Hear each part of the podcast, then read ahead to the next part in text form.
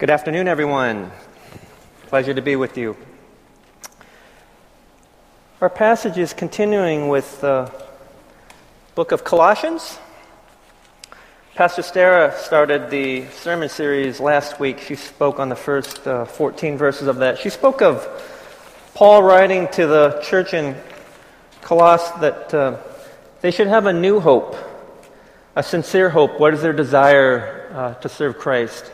And this is the letter Paul writes, a series of different letters to the different churches in his three different mission journeys. He was always planting churches, but then following up with them to encourage them as far as the gospel, but also perhaps also to correct them or rebuke them or warn them of the way people were maybe misinterpreting what the new gospel message was, who Christ was, what it meant to have salvation through Christ.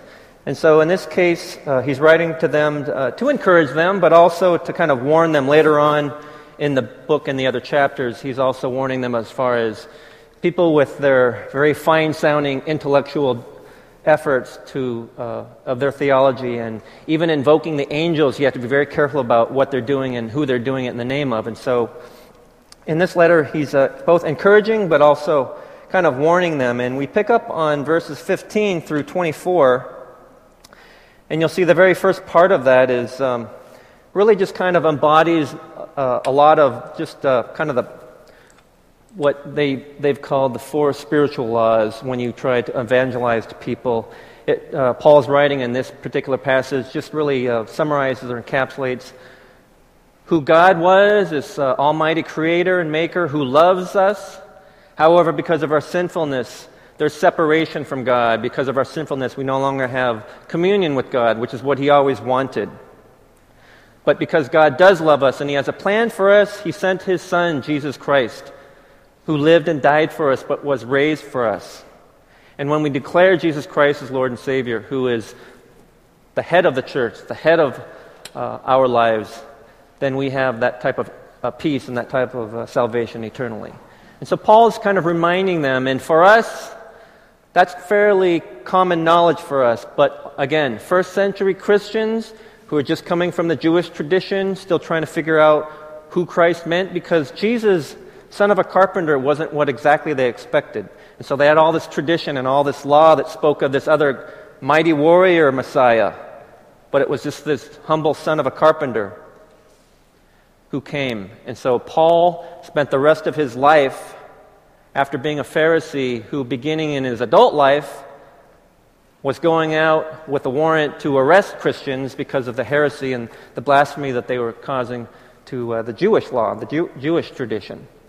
So ironically, he's writing these letters from jail because of that type of heresy. Rome had seized him, so he's writing letters from jail because of his newfound gospel and faith in Christ. And yet, even though he's imprisoned, he's still writing. He's still emboldened to do that. Even at the consequence and uh, penalty of death, he's still doing that. He's still bold enough to write. He's still smart enough and intellectual enough to have known what the tradition where Christ came to write to the new Christians, the Gentiles, the non-Jews. And those words speak to us even now, two thousand years later, because of that. Thank God for that. And so we're picking up here in verse fifteen through twenty-four. I'd like to read that. He is the image of the invisible God, the firstborn over all creation. For by him all things were created, things in heaven and on earth, visible and invisible, whether thrones or powers or rulers or authorities. All things were created by him and for him. He is before all things, and in him all things hold together. He is the head of the body, the church. He is the beginning and the firstborn from among the dead, so that in everything he might have the supremacy. For God was pleased to have all his fullness dwell in him, and through him to reconcile to himself all things, whether things on earth or things in heaven, by making peace through his blood shed on the cross. Once you were alienated from God and were enemies in your minds because of your evil behavior. But now he has reconciled you by Christ's physical body, through death, to present you holy in his sight, without blemish and free from accusation. If you continue in your faith, established and firm, not moved from the hope held out in the gospel. This is a gospel that you have heard, and that has been proclaimed to every creature under heaven, and of which I, Paul, have become a servant.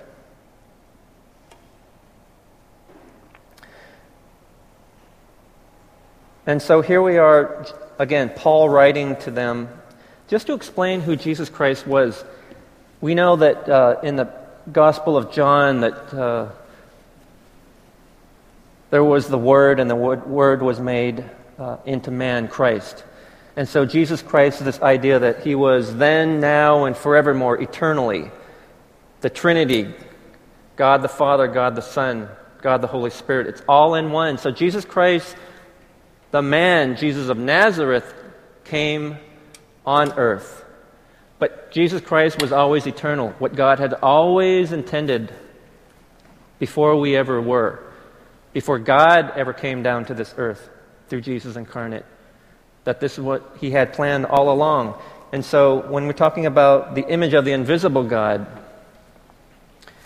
it's this idea that God just condescended himself down to this earth, gave us this crude instrument called the Bible, Scripture, and sent his only Son, who was human, who was flesh, who died for us.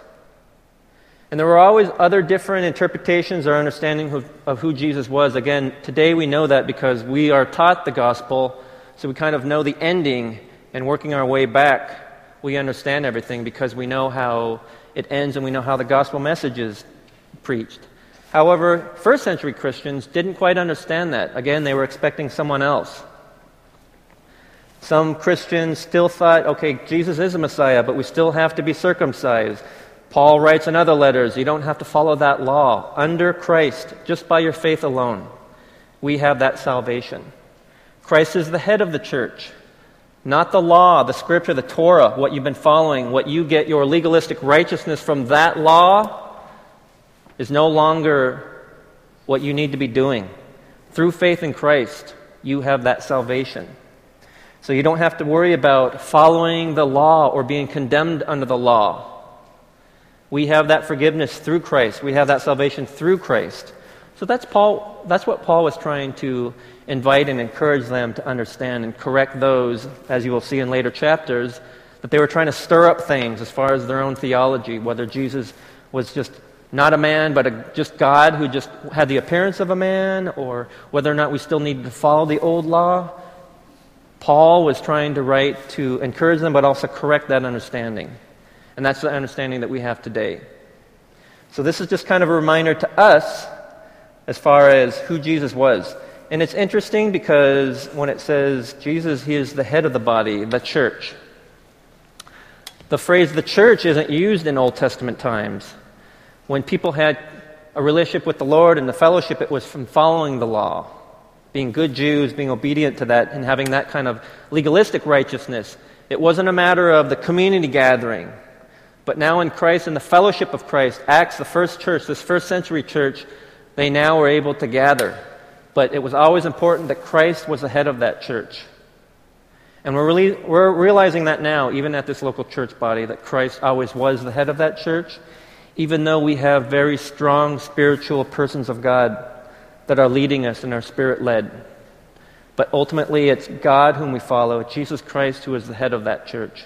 And we have the blessing and privilege to be able to be part of that and to serve according to how God is leading us, not any particular person. And so that's a blessing and a reminder to us to be able to uh, be humbled by that. Even though we cannot see God, God is present in our lives through Christ, through the Holy Spirit who sent him. And so we have that blessing and privilege to be able to have the fellowship with one another, to be able to work with one another, to pray and encourage one another, to disciple one another, to correct and hold each other accountable with one another, but also to serve the Lord, which also is furthering his kingdom while here on earth. And so that's the glory and the gospel message that we have. That's the privilege we have to do that. And so like I was saying, in chapter, in verses twenty-one, it speaks of we were alienated from God. Because of our sinfulness, we have no right to come before the Lord whatsoever. And so we were separated from God. But because of Christ, we can pray in Jesus Christ's name. We can lift up our prayers. We can lift up our hopes and our desires in the name of Jesus Christ who died for us, We can come in his name, and God allows us to do that. Now, it's a big question whether or not he's going to answer every single one of our prayers. We know that sometimes uh, no is an answer to the prayer as well. We always like yes to our, our answer to our prayer, but sometimes no, or not yet, or maybe is also an answer to our prayers. So we have to be mindful of that. But we are reconciled uh, to God through Christ. Whereas before we had separation, and the only way we could have some kind of righteousness was following God's law, Moses' law, and only those who were chosen to be God's people had that type of righteousness. And they had no chance of following that law. And so they were condemned. So it's Christ who came, who opened that up for us, and for all who believe in faith that they have that salvation and righteousness. So we have that to celebrate, that to think about, that to ponder, that to live our lives to be worthy of, to reflect our lives, to honor God, the way we are as husband or wife, as father or mother, as a brother or sister, sons and daughters, as your neighbors and co-workers. That is how God is calling us, to be blessed, to be a blessing to others. Now, when we're talking about in verses twenty-one, um, verse twenty-two, but now he has reconciled you by Christ's physical body through death to present you holy in his sight without blemish and free from accusation.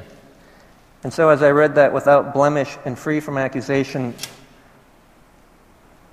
started making me think back to uh, my first year in college, which uh, I was with blemish, and uh, I was not free from accusation. When we think of blemish nowadays, we think of our our skin complexion, right? B- without blemish. And so about that age, right, I didn't really have like pimples or acne in high school, but that first year in college, you know, just like this acne really broke out, which is just a really tough time for that.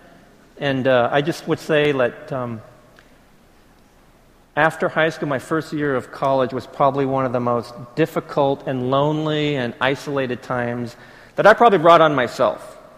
I mean, in high school, I had friends over kind of a, a lifetime, a childhood of, of, of being with friends, and that's how I kind of grow on people over time. But going off to college, I didn't know anyone, and I didn't really have any social skills, and I was kind of an oddball, misfit. And I didn't really have good social skills or even personal hygiene. I mean, you guys see me carry around once in a while. You'll see me, uh, this is just mouthwash. But I'm just so paranoid that I may talk to someone and have bad breath, because only for the reason that for the major part of my twenties, I didn't really think about too often. I didn't really shower that often. And so not only was I a loner, probably people didn't really want to hang out with me anyway, just because I wasn't that really pleasant to be around for many different reasons. So now I'm just like overreacting to all of that. But getting back to my first year of college, just a very difficult, very difficult time. And I've shared in uh, testimony, even in the Timothy Retreat, and I'll be divulging this big secret about my past life in just a moment, that uh, it's something that I have to draw upon, being that isolated and depressed, because I really did try to just live my life according to my own effort, my own pride and ego, or the way I thought that I wanted to do that. And it just showed how pathetic and empty and uh, lonely that type of life was. And maybe that's just something God had to put me through. He's a very patient God. And I just thank God that I got through that almost unscathed from my professional uh experience. That's my view on life with people getting through this age with all these different distractions, especially around that age where people have newfound freedoms and there's all types of vice and temptation, and you got the peer group going on in college and all that. It can be kind of crazy.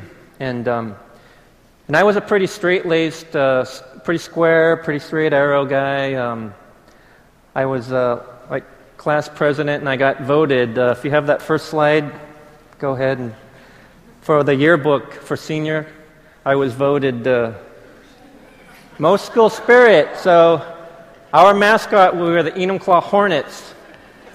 So for most school spirit, we had to dress up. That was the person who dressed up for the football games, but for that, they had us put on the little hornet costume and jump up and down and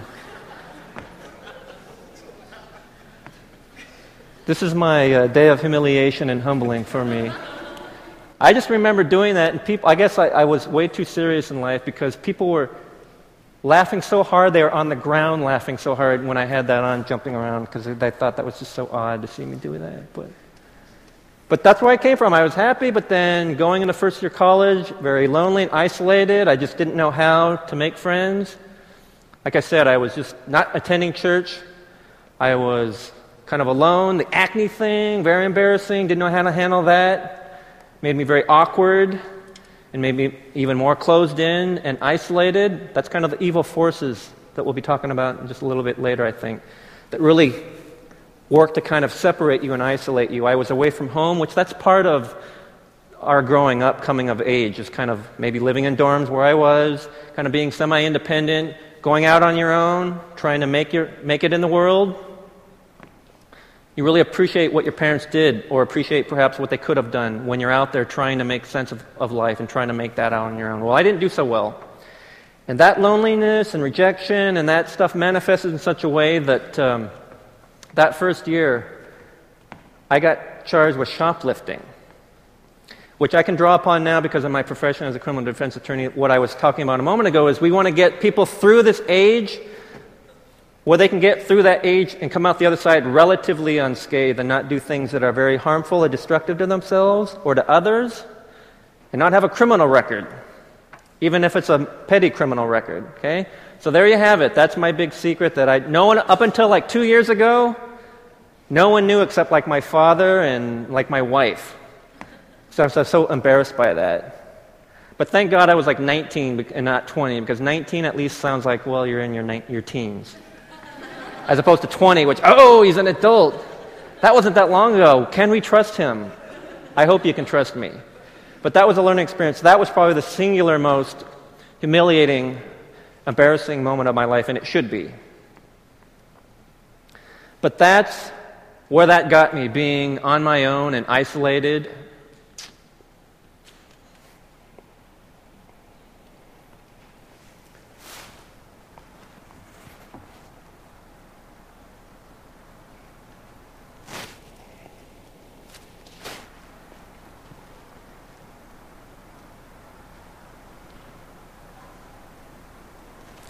That we all have a certain life that we come from, our experiences and things that we regret, but uh, hopefully you've come to terms with that and you're not walking around with the kind of guilt or shame or condemnation of whatever you've done, because we all have our past, and now you know mine, and what's the point of swearing you all to secrecy, because you're the ones I would want to keep it from to begin with, so there's no point in swearing you to secrecy to that. But that's a situation where we all have our lives that we're trying to maybe get away from, and we can live that down. You guys didn't know me then, and if you didn't, if you knew that then, how could you say, well, how could he be a pastor now? He did all these crummy things, and I remember what he was doing in college. We have to be able to forgive ourselves and to forgive others and just celebrate in how far we've all come. You need to be able to forgive yourself with the true confession of, of what comes with that. But also forgive others. And if they're sincerely seeking the Lord, allow them that type of growth, allow them that type of transformation before your very eyes. Maybe that'll be a small miracle for you to see people that you knew, that you hung with and ran with, and doing that now. Man, why would they go out of their way to be a fake Christian if not for the fact that God truly has changed their lives? Maybe some of us had to hit rock bottom to figure out, okay, there's a better way. Maybe drawing from that experience now, you know what rock bottom is, that kind of desolation and loneliness and isolation. That that's going to make you that much better in your own circle of friends and family and life to be able to relate to others with your own testimony and your own ability to relate to life, common errors, mistakes, sin. Without trying to cast any type of judgment, or give them some type of Bible verse of rebuke, rebuke and send them on their way, but rather just listen, walk with them. And in that way, you are going to witness how far you've come and how God has been patient and forgiving,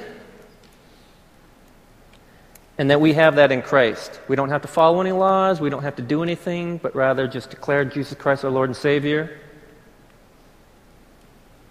If there's any works, it's going to be expression of our faith through confession, through prayer, through that time of communion and that type of honesty with the Lord.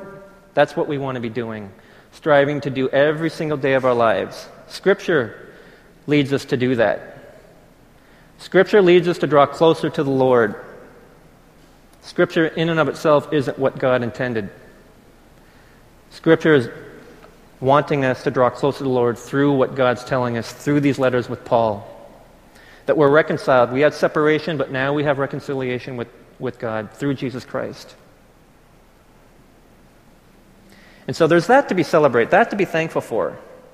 And so when you have that, I try to distance myself from being nineteen-year-old, but I'm always reminded, even in even in older age, I'd like to think that we all mature and change, but rather, like I've shared before at the Timothy Retreat, when we were smaller as children, we acted a certain way, but sometimes as adults, it's just an extension of who that was. It's just different. Now we're subject to adult laws rather than a timeout. If we were to throw a temper tantrum and break our toys when we were nine, you get a timeout, you get a spanking or something. As an adult, as a twenty-year-old, you throw a tantrum and you break stuff, that's assault. That's malicious destruction of property. That's jail time. That's probation. That's the adult timeout. That's the adult spanking. When you argue with your sister and brother, that's a little sibling rivalry spat. If you do that with your spouse, that's domestic violence. That's police. That's court intervention. That's anger management probation. That's fines and jail and humiliation. If you loved ice cream, that's one kind of addiction to sweets. Later on, you carry that addiction into the adult life. Other stuff that's illegal or harmful. Eating a lot of ice cream can be bad for you, for your health. So you see, I'm trying to be a little bit lighthearted, but we carry that inner child in us. We always like to think, oh, the inner child, this beautiful, godly, cute child. But if any of you are parents, or if you're, if you're old, young enough to remember how you were as a child, children are always, always angelic and perfect and sweet and polite and courteous. But that inner child, we carry in adulthood. That's what I often see. That we carry these issues that we had, unresolved issues. But without Christ, they go unresolved, they just continue to manifest themselves. They manifest themselves in me with my little issues that I had. But thank God He's patient. Thank God He reveals to us when we're ready in His own time, in His own way, when we're ready to accept that, when we're so broken and defeated in life. Maybe because there's nowhere else to go. Because of our pride and ego, there's nowhere else to go because we've gone as far as we can go. And we've been broken and we've hit rock bottom. So for those of you growing up, you're going to appreciate what your parents tried to do for you once you go out in life. You're going to appreciate your brothers and sisters who you may have fought with like dogs and cats. You're going to appreciate them so much more because they're going to be familiar to you. They're going to accept you. They're going to love you. Your parents are going to love you unconditionally. And that's the type of relationship God wants with all of us. And I've shared from time to time, that's the relationship that I had that was this grand revelation that was very healing and restoring for me. But God wants that for all of you. I don't know if there's too many forty-six-year-old adopted Koreans with past anger issues going on, right? So you don't have to say, well, that's nice, Mark, that you had that gospel to help you get over that. But that's not me. All of us have our own issues that we're coming from. So even though you didn't share in my exact life experiences, we're all coming some some point of hurt because that's just how we are. We're not perfect. We're sinful. Our parents aren't perfect. Our teachers and coaches aren't perfect. Our friends and ex-girlfriends and ex-boyfriends weren't perfect. So we have all this baggage stuff that we're carrying around that interferes with your ability to have fellowship with other people, to share the gospel. If you aren't right with the Lord, you got to clear the decks on that, clear the baggage on that. You got to come to the Lord. And for some of you, going out on your own, that's my advice. I can't tell you what to do or what not to do, but just realize that that's coming. Those temptations, all coming. Everything in the world, that newfound independence, necessary but dangerous. And hopefully, like I said, you'll come out of the other side of that relatively unscathed. But better for that, wiser for that, because when you look at this half, they probably have some stories to tell. They probably don't want to stand up and talk about it and admit to it, but it, secretly in the dark recesses of their mind, hopefully they've come to the Lord and confessed that, purged that from their system, purged that from their mind and their body, because that really is, that's subtle evil in my opinion, when you carry that around. Either that guilt or the condemnation or the shame, you have to be able to release that. So that's what I would encourage you to do, because without that, you're interfering with your ability to have the right relationship with the Lord, but also to reach out to others. And that's what God is, really wants us to do, to have communion with Him, but also to love others as we love Him.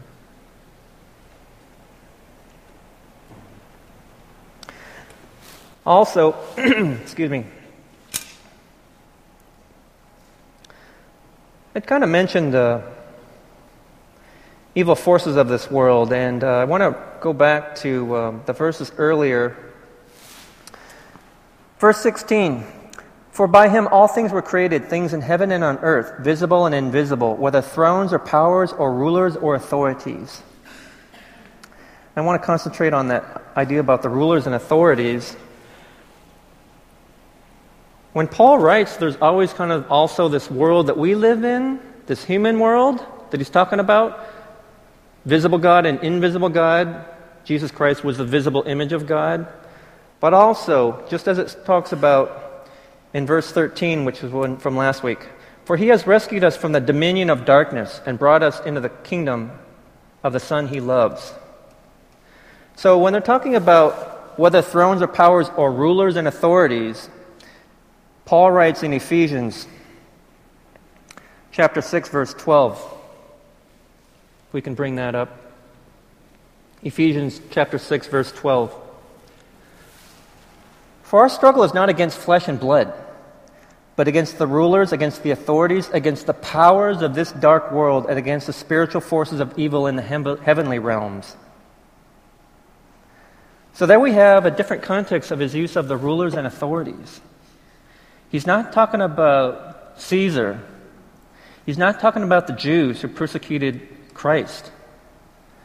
But he's talking about our struggle is not against flesh and blood. Yes, those people did exist. Those people did crucify him. The Romans did crucify Christ. It had to be that way. But Paul's also writing, for our struggle is not against flesh and blood, but against the rulers, against the authorities, against the powers of this dark world, and against the spiritual forces of evil. So that puts that in an entirely different context, actually kind of scary. Because we're not talking about just this human realm against enemies, but we're talking about these spiritual forces, powers, and authorities. Because if we go back to Colossians Uh, Chapter one. Excuse me, chapter two. Verse fifteen. And having disarmed the powers and authorities, he made a public spectacle of them, triumphing over them by the cross. So that's what we've talked about. Christ was crucified, was dead. He died for our sins, we know that. But by being raised from the dead, he defeated evil. He defeated the spiritual powers of this world. And that's what I think Paul is writing about in different texts. We're not talking about a different writer in Matthew or Mark or John, but we're talking about, in Paul's own writings, he's talking about the rulers and authorities against the powers of this dark world, the do- dark dominion of this world.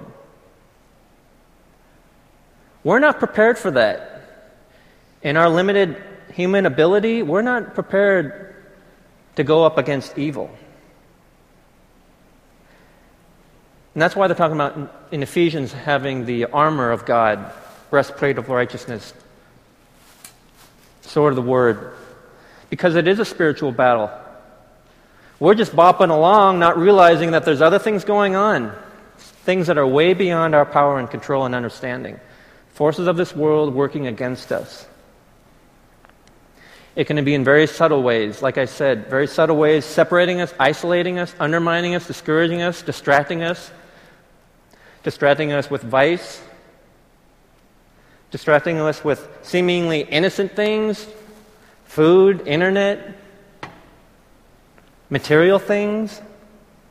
But that's the subtle evil of this world and this age. It's not scary devil. We would recognize that.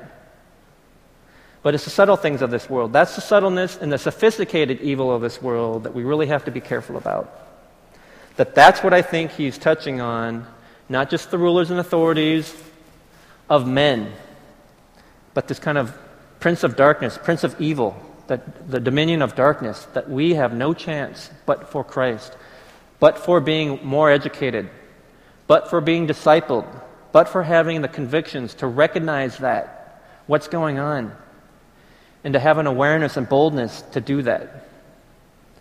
That's discipleship, that's leadership that we need to be able to have for ourselves, have for our children, to teach them, that we really have to be very, very careful about. Because otherwise, we have no chance.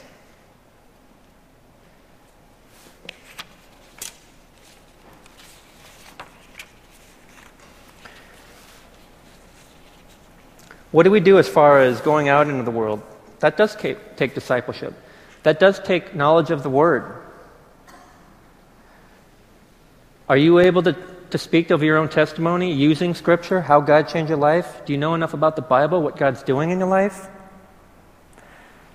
That's going to take more than just reading the Bible a little bit, but understanding what God does and understanding the transforming power of the Holy Spirit to equip us against the forces of this world and people who desperately need to hear the gospel.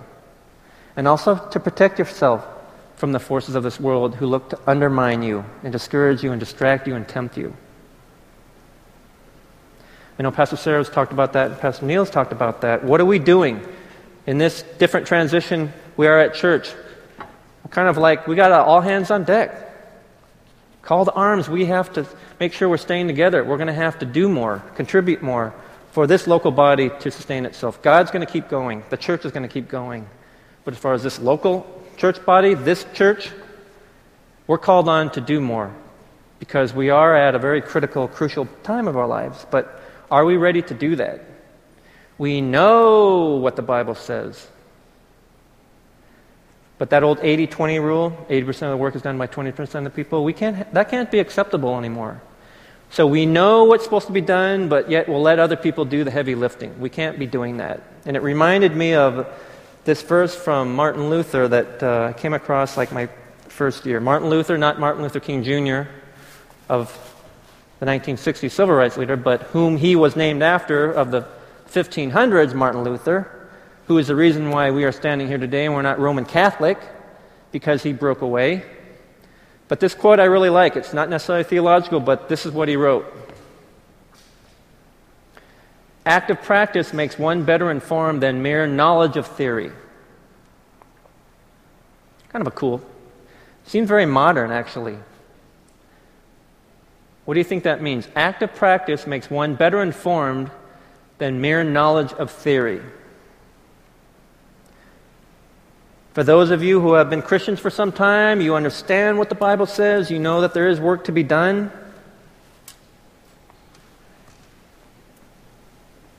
We all kind of are very wary about doing lunch sale.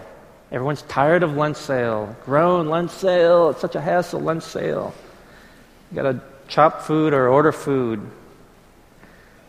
My response to that is, every part of the ministry, whatever it is, is some degree, some variation of lunch sale. It's work. It may not be that high profile or that wonderful, but it is work. But it's our privilege to be able to do lunch sale because it provides funds for missions, or it provides funds for people, or it provides funds for the ministries here. But in doing that, we get to spend time with each other in fellowship, chopping vegetables or selling or working with each other. In the ministries, that's the opportunity you have to get to know one another. When we worked in different fellowships. That's where the younger people get to know the older people, and the older people get to know the younger people. Otherwise, we're sitting here all looking forward, and never the twain shall meet. So we really have to be careful about that. There's a blessing to that. That's part of what the local body does in fellowship. And so active practice makes one better informed than mere uh, knowledge of theory. So we have to be very careful about what the God, what the Bible is telling us to do, what God's calling us to do, but we actually have to do that because there's so many blessings to us in addition to the blessing to others that we have to be relying on, to be engaged in the fellowship. That's the expression of if you love God, you also love others, spending time with us. So that's what I'm trying to encourage us to do. Because when Christ, when Paul is talking about in his opening remarks in this passage, he's talking about uh, you are reconciled to God, so that you are presented holy in his sight. Once we are reconciled to God, having that type of reconciliation to God through Christ, we are presented holy, and that's kind of what the title of this sermon was. We're being holy in his sight, but be holy to the world, like I said. There are other parts of Scripture that this whole world is under the control of the evil one. And I looked up a survey to try to find some statistics, and there's a Gallup poll that was taken compared, compared to who believed in the existence of God like twenty years ago compared, compared to who believes that now. Also, there was a poll conducted who believes in the existence of the devil twenty years ago as opposed to who believes that now, what percentage. Guess what? The percentage of people that believe in the existence of God has gone down than it was twenty years ago. The percentage of people in the general public that believe in the devil has gone up in the general public. And it made me think about that. Why is that? A lot of different reasons. But what occurred to me, why people believe less in Christ and why people believe more in the devil, it's the same reason. People have a hard time coming to faith, believing, accepting Jesus Christ as Lord and Savior because they want to believe, they want to put their faith in something that they, they can see, touch, and feel, that their human senses and their intellect make sense to them. It's hard to believe in a Christ who is now invisible. But by that same reason, what kind of world are we living in that does advocate that, that does endorse evil, or what we see in the world, man's inhumanity to man, or even Christians, what they're doing to each other, or what they're doing in the name of the Lord? People are leaving the church, that's for sure. That was one sad statistic we learned in seminary, that of the three thousand three hundred counties in the United States and all fifty states, like ninety-five percent of those counties were all reporting less attendance at church in the last ten years. So people are leaving the church. Why? Some parts, it's because they see Christians behaving badly. Other parts, it's because this whole world is under the control of the evil one, distracting us, tempting us, Christians and non-Christians alike. So we want to be holy in God's sight because we can do that through Christ. We can feel good about that. We can feel forgiven of what we did when we were nineteen years old, or how far removed and how far we had walked away from God because we thought we could do it better. He's waiting for us, and some of you have accepted that invitation and embraced that. But now that we are holier, holy in, in His sight, are we holy to the world? Because less of us are seeing anyone being holy. Less of us are seeing the presence of God. I don't think that Bible just sitting on a shelf, that's not the living God. That's God's words. How does that become alive? It comes alive in you. Do you even know what the word is? How does that come alive? That's God's message to us, how we can have communion with Him, how can we can serve Him, how we can extend His kingdom here while on earth. So how are you even going to be able to go out if you don't even know what that word says? So you've got to start somewhere. That's going to be the challenge that we have. That's a life's work. Whether young or old, we all have an opportunity. It's never too late to be able to do that, to be able to come before God honestly, openly, and sincerely, and just say, God, thank you for your forgiveness. Thank you for that salvation that I have. Give me that faith and desire, that burning passion to know more about you, so that I could go out, love those who are unlovable, and forgive those who aren't even sorry, because you did that for me. I'm unlovable. I do things that are pretty unforgivable that I'm not even sorry about. Thank you, Lord, for that. But we want to be holy to this world. We want to be seen to this world. Not just storing up that blessing, holy in His sight. Thank you, Lord. And just sit, wait for the return of Christ. Maybe Christ comes today. Maybe Christ comes tomorrow. I don't know. None of us do. But until that day, what are we going to do about that? Do we want to just talk about, oh, back in the day, things were so much better, but now the world is going to Hades in a handbasket? When you get old, you're going to be thinking, back in the day, oh, things are so much better, and now kids these days. That's where we are because we're older, but young people, when you get older, yeah, back when I was younger, it was so much better. Kids these days now, they don't respect anyone. They, we're all ungodly. That's just us and our human sinfulness and limitation, but we can try to break that cycle through Christ and rise above that. Be filled with the Spirit, be made holy, but also be holy to the world, be seen by the world. I don't know, just sitting there basking in your blessings, that's going to be apparent. But how are you reaching out? How are you restoring people who are broken and desperate and at their last stage of their rope in life? They just don't know where, any, where to go because they've tried it on their own. They're ready. They're hungry for more, for something better. There is a better way. And so we need that type of boldness and conviction that allows us to, to be reaching out, to be ready for that. So if you're not, you should be praying for that, just a simple desire, greater faith. And God's going to reveal what that means to you in time, and at that time it's not going to be anything else that you'd rather be doing, and you'll be fully equipped. You'll have the right word at just the right time, and you'll have just the right gesture at just the right time. But that's discipleship. That's maturity, recognizing those opportunities when they come and just seizing on them and celebrating in that. Thank God for, for using me in that way. Without any consideration for what the results of that will mean to me, how much, what the consequence of that, is it going to be too hard for me? What's in it for me if I do that? But just that you did that and you were used by God. And that other person was saved, and that other person was blessed. That's your privilege to be able to do that. Not just sit in the blessing, but go out there and work, struggle in the name of the Lord. That's going to be our privilege and our honor to be able to do that if we simply recognize that, pray for that. That's a relationship that comes with God, that He's going to be using you. Because you all have your own special, unique giftings that God wants to use. And so you're special in that way. You're holy to God in that way. And so God wants to be able to use us. He wants to be able to use us in however large or small way to be used. That's the privilege, without any consideration for the consequences to us, but just that we were used. And that's the blessing and privilege that we have, that I have, that I am thankful for, regardless of the consequences, regardless of the fruit, because God's going to take care of that. So there's no anxiety in that. When God calls you, you'll be ready.